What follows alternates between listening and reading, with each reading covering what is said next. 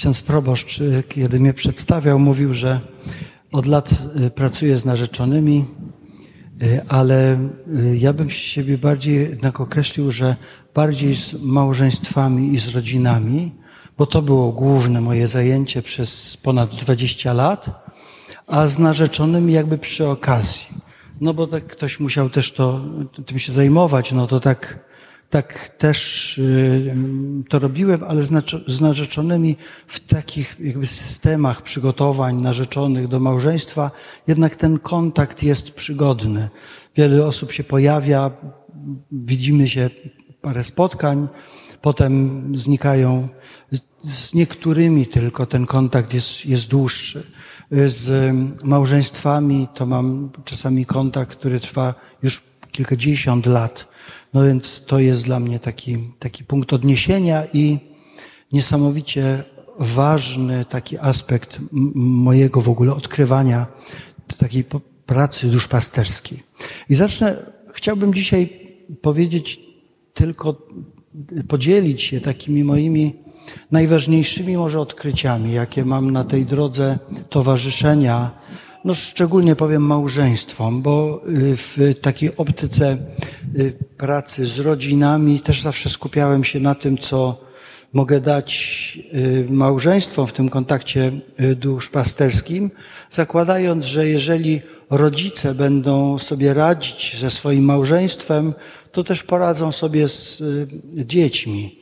Jeżeli będą tutaj jakoś kuleć w relacji wzajemnej, to bez względu na to, ile energii wkładają w troskę o dzieci, zawsze nie dadzą tego, czego dzieci naprawdę potrzebują. Więc ta optyka mojej pracy w tej w ogóle dziedzinie jakby duszpasterstwa, rodzin, ona jest zawsze, tak zaczyna się od spotkania z małżeństwem, a potem z tym wszystkim, co ewentualnie y, ich, ich otacza. A myślę, że początkowym, pierwszym takim doświadczeniem, które y, do dzisiaj zapamiętałem, które jest w sumie bardzo żywe, mimo że już to było ponad 30 lat temu, y, to było takie. Zaraz po święceniach, ja pracowałem w Krakowie, w naszym klasztorze, tam jest taki bardzo duży ośrodek duszpasterski i między innymi Y, miałem tam pod opieką takie duszpasterstwo licealistów i zaangażowałem się w taki ruch formacyjny małżeństw, który się nazywa Spotkanie Małżeńskie.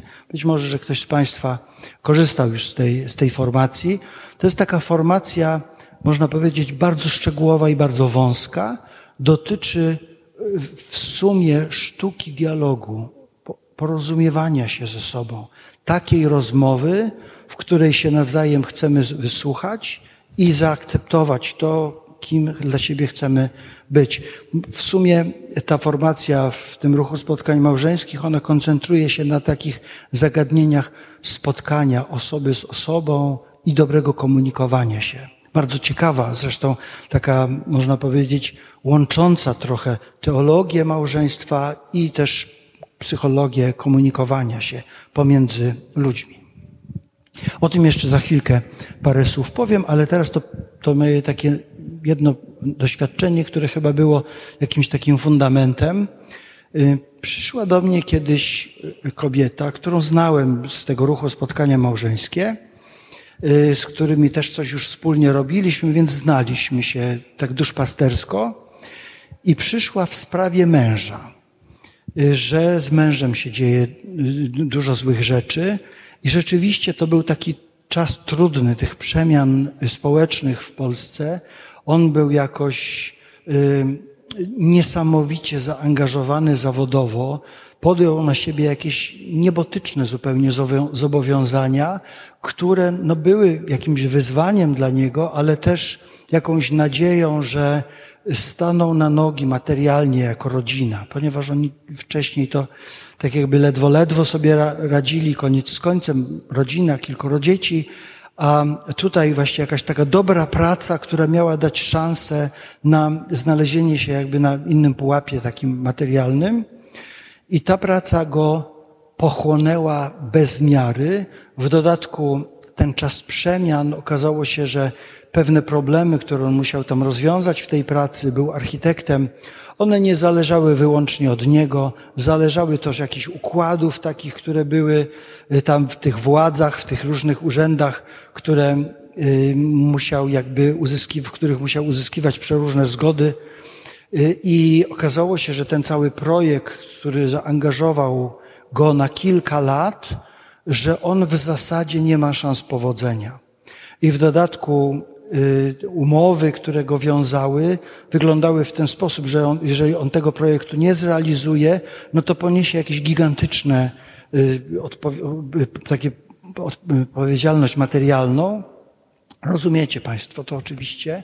I znaleźli się na takiej krawędzi, że albo mu się uda do, dokończyć ten projekt, albo ich rodzina naprawdę jakby od strony materialnej legnie w gruzach.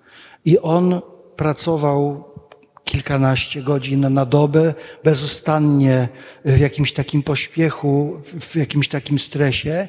Było widać, że już sobie zupełnie nie radzi. Miał takie dwa, na szczęście niegroźne wypadki samochodowe, jeden po drugim.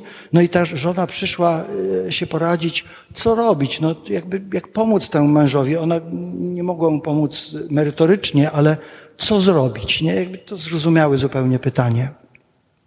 No i zaczęliśmy wymyślać, co ona może zrobić, trochę w czym go może odciążyć z jakich prac, no bo mogła w czymś, ale w wielu zupełnie nie.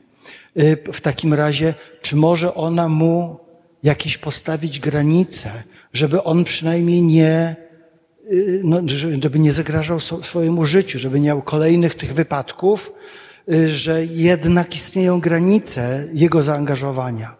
Tam wymyśliliśmy jakieś tam kroki, co ona może zrobić, żeby temu mężowi jakoś ograniczyć takie jakby to niebezpieczeństwo kolejnych nieszczęść. No i w sumie jakby rozmowa się na tym, na tym y, skończyła. Ona wychodzi i pamiętam taki moment, kiedy zobaczyłem, ona trzymała za klamkę, tak zatrzymała się i wróciła i mówi, to jest to, co wymyśliliśmy, to jest rozwiązanie które być może, że jemu pomoże. Być może, że ja, ona mówi o sobie, wiem, co mam robić, ale to jest rozwiązanie dla niego albo dla mnie. A ja przyszłam szukać rozwiązania dla nas. I to nas mi zabrzmiało tak bardzo głęboko, że ona nie jest tutaj sama. To, że jej nie ma w tej chwili jej męża, to to nie zmienia faktu, że to oni potrzebują pomocy i że tylko taki jakby rozwiązanie czy pomoc, która zbuduje ich jako małżeństwo, y, czy ocali ich jako małżeństwo, to będzie dobre rozwiązanie, a nie takie, które pomoże jemu w tej pracy albo jej, ją jakoś uspokoi.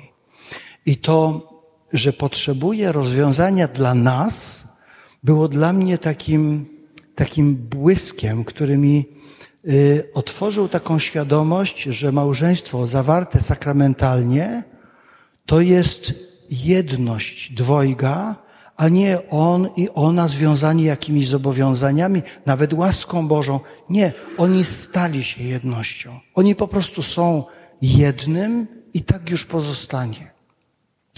I to było takie coś, co mnie popchnęło w ogóle w tą stronę, żeby patrząc na, w tym jakby w obszarze duszpasterstwa rodzin, żeby patrzeć nie na nią i na niego, tylko na to, kim są oni jako całość, jako małżeństwo.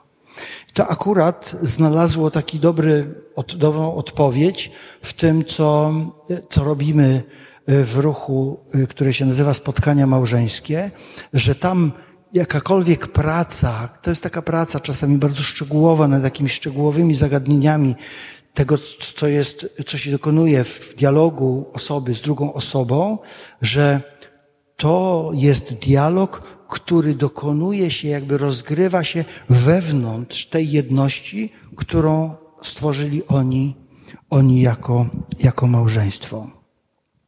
I to, co, czego się tam uczymy y, na tej drodze, jakoś budowania tego wzajemnego dialogu, to jest oczywiście nie tylko dialog małżeński, ale to jest też jakby mój sposób spotykania się z ludźmi, który chciałbym praktykować.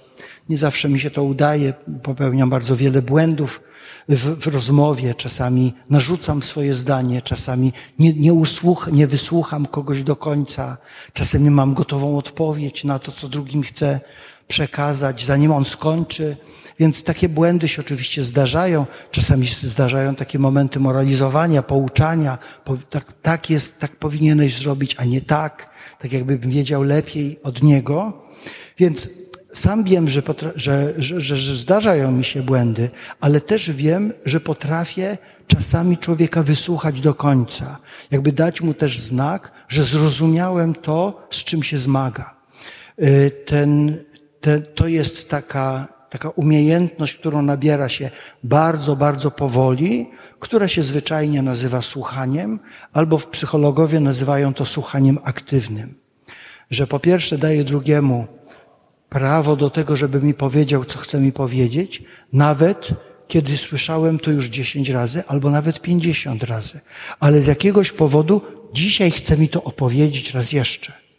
To dobrze, to opowiedz to, bo chcę Ciebie wysłuchać. Żeby go wysłuchać, muszę dać mu pole, czyli muszę jakby nastawić się na odbiór. Nie, go, nie mogę powiedzieć, dobra, dobra, mów, ja, ja, ja to rozumiem, tylko że ja tu jestem zajęty. To nie jest to, czego on, tego, czego on oczekuje. Czyli taka umiejętność wysłuchania i potem taka umiejętność wykazania, że rozumiem, co chciałeś mi przekazać. I zwykle to rozumienie ono się, ono się y, dzieje wtedy, kiedy zadam pytanie, takie kontrolne pytanie. Aha, czyli chciałeś mi powiedzieć o tym, czy o tym? Jeżeli takie pytanie zadam, to ten drugi odpowie, nakieruje mnie. Nawet jeżeli ja nie trafiłem, on chciał mi powiedzieć jeszcze o czymś innym. To on, widząc moje uczciwe zainteresowanie, ale mówię uczciwe zainteresowanie, ja rzeczywiście, aha, chciałeś mi powiedzieć o swoim tamtym kierowniku w pracy, czy o tym y, kimś, kto tam ciebie dzisiaj źle potraktował? Co mi chciałeś dzisiaj powiedzieć? To on powie, nie, ani o tym, ani o tym. Chciałem ci powiedzieć, że jak dzisiaj wrócę do domu, to nie chciałbym niż robić więcej nic z tego albo czy, czy, czy, czy, tamtego, bo jestem zmęczony. Chciałbym, żebyś to usłyszał. Jeżeli ktoś, rozmówca, słyszy moje uczciwe zainteresowanie, to nakieruje mnie na to, żebym właściwie zrozumiał, co chciał mi przekazać. W tym momencie, kiedy jesteśmy wysłuchani i zrozumiani przez drugiego, zawiązuje się pewna płaszczyzna spotkania. Bez tego wzajemnego zrozumienia chyba fruwamy w obłokach. Za dużo myślimy na temat drugiego, a za mało go jesteśmy w stanie faktycznie przyjąć. I potem w, w spotkaniach jeszcze zwracamy uwagę na, na, oczywiście tego słuchania i rozumienia nie da się nauczyć w postaci takich krótkich instrukcji, jakie ja tutaj podaję, więc to jest pewna sztuka, którą się, którą trzeba się uczyć w praktyce ale też jest coś takiego, że czasami trzeba na przykład podjąć jakieś decyzje. No powiedzieć sobie nawzajem, zależy mi na tym albo na tamtym, albo chciałbym to, albo nie to. Może co, co, to, co robimy, takim niekończącym się dylematem jest, gdzie spędzimy czas, albo y, co potrzebujemy do naszego domu.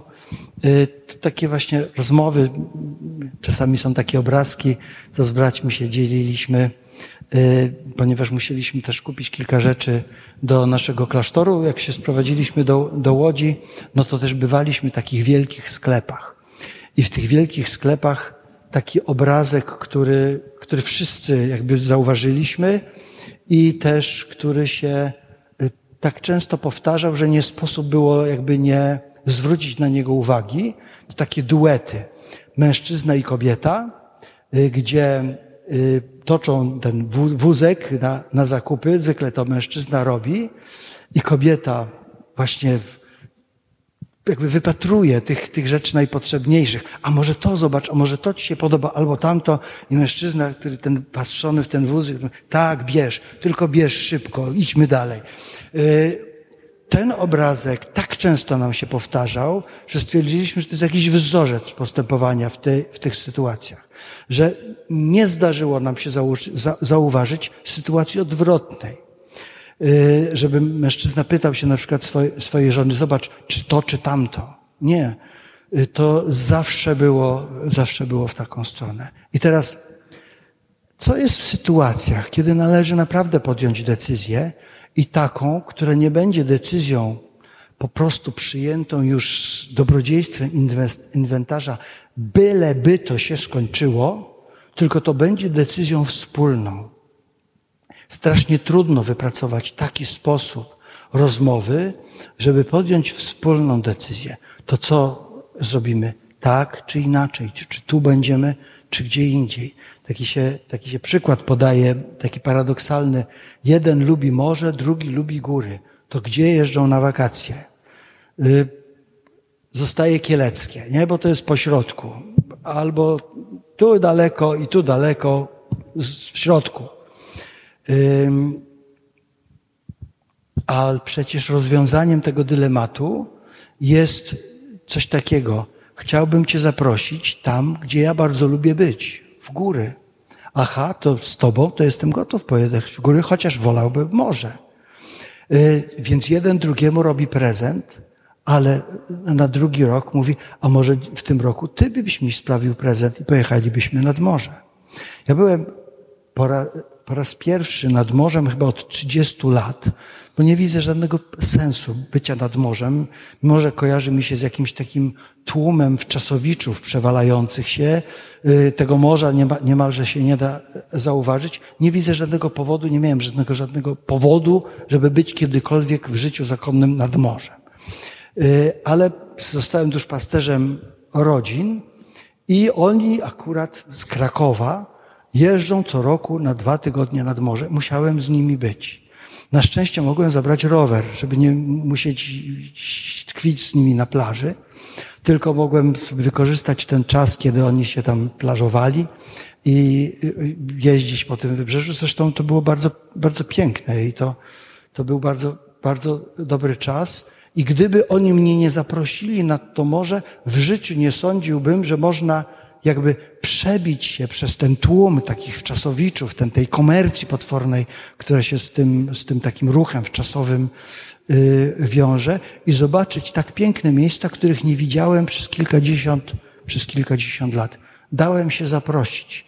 Yy, sam z siebie nigdy bym tego nie wybrał. Yy, właśnie pewne dylematy możemy rozwiązywać właśnie w ten sposób, a może chciałbyś spróbować tego ze mną, bo dla mnie to jest ważne, albo ja to po prostu lubię. Z jakiegoś powodu to lubię. Niech to będzie powód jakiś niewygórowany, dlatego że na przykład nie lubię być zmęczony. Nie wszyscy to lubią. Niektórzy na przykład lubią sport. Ja miałem do czynienia ze sportem przez całe życie i dla mnie tak właśnie umęczyć się to jest właśnie dobry odpoczynek. Ale znam ludzi, dla których to jest katorga i nie chcą się nie chcą się w ten sposób, w żaden sposób relaksować. Więc zauważenie tego, że możemy siebie nawzajem zapraszać do tego, co jest dla nas ważne, też buduje jakąś płaszczyznę, to płaszczyznę spotkania. Y, w spotkaniach małżeńskich też powtarzamy sobie jako takie coś, co ma wbić się do głowy, że w spotkaniu z drugim człowiekiem nigdy do końca nie będziemy w porozumieniu. To tak już jest, że zawsze czegoś będzie brakowało. Albo czegoś nie zauważyliśmy, albo powiedzieliśmy niezręczne słowo, albo to powiedzieliśmy tak, że drugi to zrozumiał jednak inaczej niż nam zależało. I nie da się być w bliskiej relacji z drugim, jeżeli nie mamy takiego jakby zderzaka, buforu bezpieczeństwa, takiego takiego zderzaka, który jest postawą miłosierną, że nie jesteś doskonały i nie oczekuję od ciebie tego, żebyś był doskonały. Jestem gotowy przebaczyć ci twoją niedoskonałość. Tak samo jak oczekuję, żebyś ty był zdecydowany przebaczyć mi moją niedoskonałość. To są te takie filary spotkania, które dla mnie stały się takim, takim też podstawą do tego kształtowania mojej relacji z ludźmi. W, w, dlatego też między innymi na początku tego spotkania zależało mi na, mi na tym, żeby być w takiej odległości, bo, bo czuję, że wtedy rozmawiamy ze sobą, a nie przemawiam do Państwa. Bardzo tego nie lubię.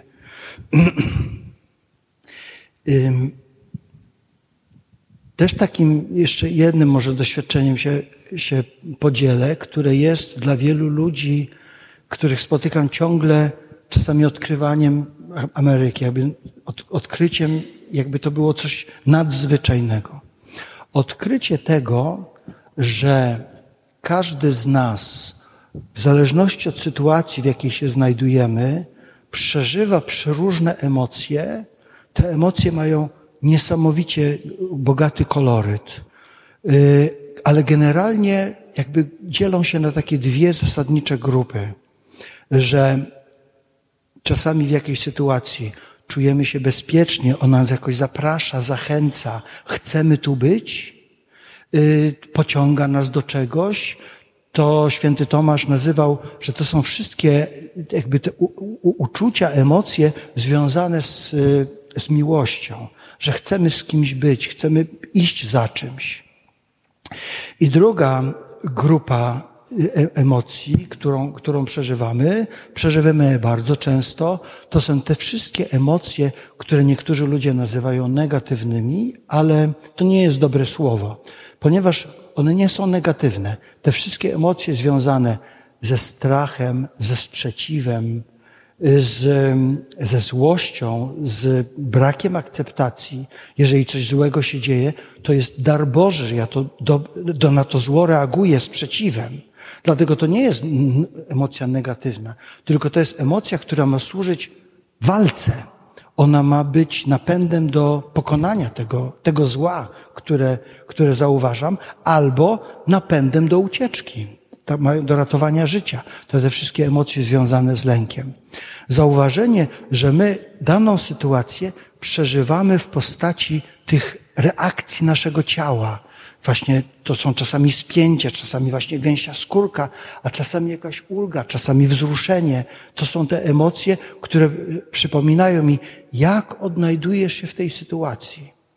Y, to, że chcesz tu być, to, że ta osoba jest dla, ta, ta, ta sytuacja jest dla ciebie czymś pełnym ciepła. Właśnie tą, tą sytuacją, gdy, gdzie mówisz, tu się miłość dokonuje, tu jakieś dobro się dzieje. Zauważenie, że te emocje, które nam towarzyszą, one nie muszą nami rządzić, jeżeli ja je zacznę rejestrować i nazywać słowami: Aha, tego nie lubię, tego się boję, a to mi się nie podoba. A, te, a tego bym nie chciał w ogóle. To jest coś, co, czego nie chciałbym spotykać. U, uciekam od tego, prawda? Te emocje związane ze strachem. Albo te emocje, to mi się podoba, to mnie fascynuje, chcę z Tobą być. Y, to są te, te emocje, które, y, które mam zarejestrować. Aha, y, także na przykład w kontakcie duszpasterskim czasami ta osoba, no, mi się nie podoba, nie za bardzo ją lubię. Nie wiem dlaczego. Y, jeżeli to sobie uświadomię, aha, ale za tym, czego, co mi się nie podoba, kryje się prawdziwy człowiek, który oczekuje ode mnie pomocy. Gdybym nie zarejestrował tej emocji, coś mi się w tym nie podoba, to bym powiedział, a nie, twoja sprawa nie jest ważna. Nie, nie, warto się nad nią zastanawiać. Zlekceważyłbym to. Jestem w stanie przebić się przez to moje wrażenie, jeżeli uświadomię sobie, Jakie emocje przeżywam? To dotyczy też fascynacji. Czasami właśnie w spotkaniu osoba jest fascynująca, czasami kobieta bardzo jest piękna, y, ale za nią się, za tą, za tą zewnętrznością kryje się człowiek, który chce konkretnej prawdy i pomocy. Po to tutaj przyszedł, żeby zauważyć, że to wrażenie to nie jest tą osobą. Ona jest tutaj obecna. Bardzo to pomaga, takie zarejestrowanie, zarejestrowanie emocji i y, zarejestrowanie tego, że jeżeli drugi przeżywa emocje inne niż ja, ja się tutaj czuję dobrze, a ten drugi jest zniecierpliwiony. Przypominam te zakupy i ten wózek. mężczyzna na granicy cierpliwości. To jego zniecierpliwienie nie jest wrogiem tej jego żony, tylko on po prostu nie chce tu być i nie jest w stanie tego powiedzieć, bo już nie wie, jak to powiedzieć. Te emocje nad nim wzięły, wzięły górę. I teraz zauważenie, że to zniecierpliwienie nie jest moim wrogiem, a ten, to poszukiwanie rozwiązania, y, kobiety bardzo często nie są pewne wyboru i szukają potwierdzenia u swojego męża. Zobacz, to czy się podoba, czy to, bo sama nie wiem. Chciałaby jakiegoś potwierdzenia. Ta niepewność, ona też nie jest wrogiem tego mężczyzny, tylko ona jest tym, w jaki sposób ona teraz się, teraz się odnajduje. Tam cała jakby szkoła rozpoznawania, nazywania słowami emocji, ona służy do tego, żebyśmy mogli spotkać się ze sobą i powiedzieć, aha, Ciebie wybieram, a nie tylko tego, w jaki sposób odbieram Ciebie moimi wrażeniami, przeżyciami. I ostatnie, i ostatnie zdanie, bo ja wiem, że Państwo już tutaj spędzacie w kościele dzisiaj cały wieczór. Y, chciałem jeszcze się podzielić takim, takim odkryciem, które, y, którym cieszymy się właśnie w spotkaniach małżeńskich to jest to, że było kilka poszukiwań jakiegoś znaku graficznego, który by towarzyszył nazwie tego ruchu spotkania małżeńskie. I znak graficzny został jakoś wypracowany, ale to było takie logo, to było coś za mało. I też szukaliśmy jakiegoś obrazu, który byłby takim obrazem ikoną, którym można by powiedzieć, patrząc na tą ikonę, jakoś odkrywamy prawdę o tym, kim jesteśmy. I została wypracowana przez takiego bułgarskiego, zresztą e, malarza, który ma różne serie takich, e, takich ikon współczesnych, ale też ma taki cykl o małżeństwie i on specjalnie dla spotkań małżeńskich namalował coś przedziwnego. Namalował obraz który jest, ma formę ikony, to znaczy jest na desce y, wymalowanej na złoto obraz dwóch twarzy, ale takich profili twarzy.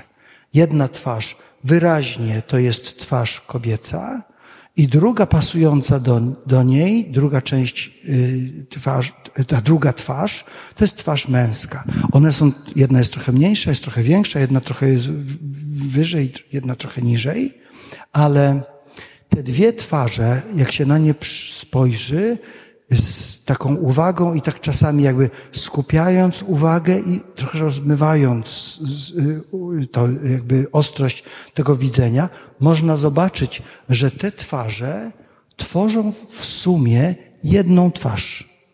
Ta twarz przypomina twarz Chrystusa z całunu. Ta twarz Chrystusa z całunu jest też asymetryczna, ponieważ y, Pan Jezus ma wyraźnie twarz opuchniętą po jednej stronie, po prostu był straszliwie zbity. I dlatego ta, ta twarz y, na tej ikonie małżeństwa, ona też jest taka asymetryczna, trochę jedna, z jednej strony większa, z drugiej mniejsza, ale jak się tak jakby ostrość tego widzenia, tego obrazu zmienia, to, się, to jest takie wrażenie, Raz widzę jedną twarz, raz widzę dwie twarze. Raz widzę jedną twarz, raz widzę dwie twarze. I to jest ikona ruchu spotkania małżeńskie. Patrzę na małżeństwo, a widzę obraz Chrystusa. Patrząc na obraz Chrystusa, widzę obraz małżeństwa. I w tym tkwi też tajemnica sakramentu. Mówimy, że sakramenty to są widzialne znaki łaski Bożej tutaj na świecie.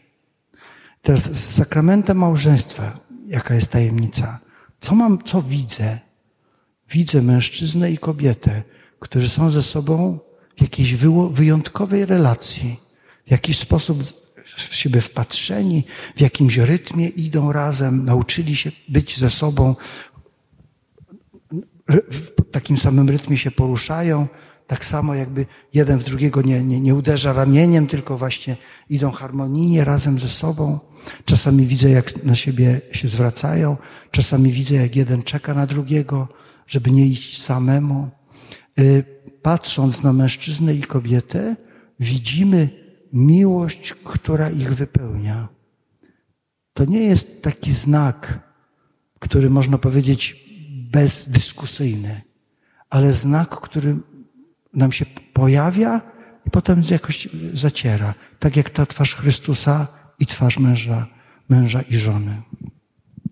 Tajemnica małżeństwa, która jest jako niezastąpiona tutaj na ziemi. Pan Bóg taki sposób chciał wybrać, żeby to było miejsce, gdzie rodzą się dzieci Boże. I to już jest ostatnia, ostatnia, ostatni akapit, który chciałbym przekazać. Że mężczyzna i kobieta w sposób naturalny są tymi, którzy zostali powołani do przekazywania życia. Ale w teologii mówi się w ten sposób, że to przekazywanie życia, które się dokonuje przez rodzinę, ono się dokonuje w bardzo wielu kierunkach naraz. W ten sposób najbardziej naturalny to jest oczywiście powołanie do życia dzieci. Prawda? Rodzice patrzą ze zdumieniem, że to dziecko jest takim materialnym śladem ich jedności. Nie? Ono jest jednocześnie podobne do mamy i do taty. Więc y, to jest taki, taki znak, który mężowi i żonie uświadamia sobie, aha, my jesteśmy taką jednością, jaką widzimy w tym dziecku, tylko że złożoną z dwojga różnych zupełnie osób. Więc przekazywanie życia, no to jest ta naturalna droga, gdzie rodzą się dzieci Boże. Potem oczywiście poddanie tego dziecka Chrystusowi przez łaskę chrztu, ono jest tym, tą chwilą narodzin tego dziecka, dziecka Bożego. Ale te narodziny dziecka Bożego to są też narodziny męża i żony, którzy biorą do siebie współmałżonkę. Można powiedzieć, to jest człowiek w pełni stworzony, który poślubił współmałżonka. On stał się wreszcie tym, kim miał być. Dotąd, kiedy był sam, był jakoś niedopełniony. To jest nasze życie. Ono ma być niedopełnione. Ono ma być gdzieś w jakiejś części tęsknotą, którą dopiero Pan Bóg wypełni. Bo nic na ziemi tutaj tej, tej takiej najgłębszej tęsknoty nie jest w stanie zapełnić. Ale y, człowiek tu stworzony na ziemi, właśnie w tym spotkaniu w, w, w sakramencie małżeństwa, można powiedzieć, stał się wreszcie tym, kim się stał. To są te narodziny wreszcie w pełni tego człowieka tutaj na ziemi. Y, Jan Paweł II, który, który w teologię małżeństwa wniósł niesamowicie wiele nieprawdopodobnie wartościowych rzeczy. Można powiedzieć, że otwarł taką nową kartę w ogóle w teologii małżeństwa w Kościele. On, on, mówił, on mówił o tym w ten sposób, że i małżeństwo, i wszystkie sposoby życia w celibacie, one są tu na ziemi proroctwem i wypełnieniem.